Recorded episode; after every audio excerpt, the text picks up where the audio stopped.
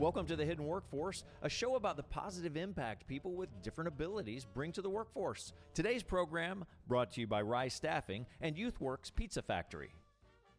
I can't wait to learn more about Down syndrome. Lisa, tell us what's up for us today.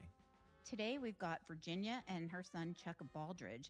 And back when Chuck was born 54 years ago, they didn't have tests and things like that for Down syndrome. So Virginia was told that her son was mongoloid and his life expectancy was about 12 years and all she could do was take him home and love him. I don't even know what the word or the term mongoloid means. It doesn't sound complimentary.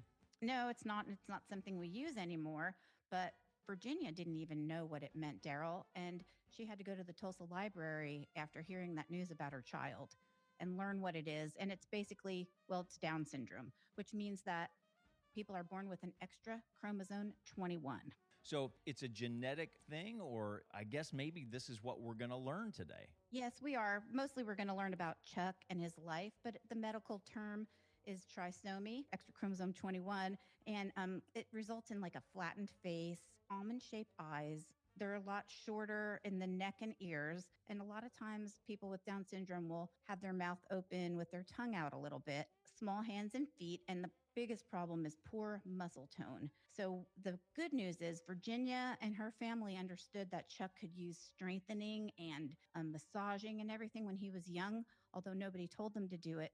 I think Chuck is now 54 years old. He has definitely outlived that first life expectancy. So, Down syndrome, I'm, I'm just so intrigued by it. And often, like with me, I'm just Joe Q public and I don't know how to respond or what what is appropriate in communicating with someone with Down syndrome, like where um, where to make that connection.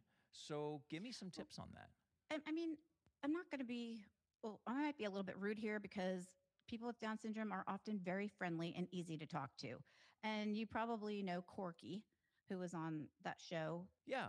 And then um, the thing Chuck is a movie, a television star as well. He was on Dallas. And the thing that he was on Dallas for, JR's brother was going to have a baby, and they were able to test and found out he had Down syndrome.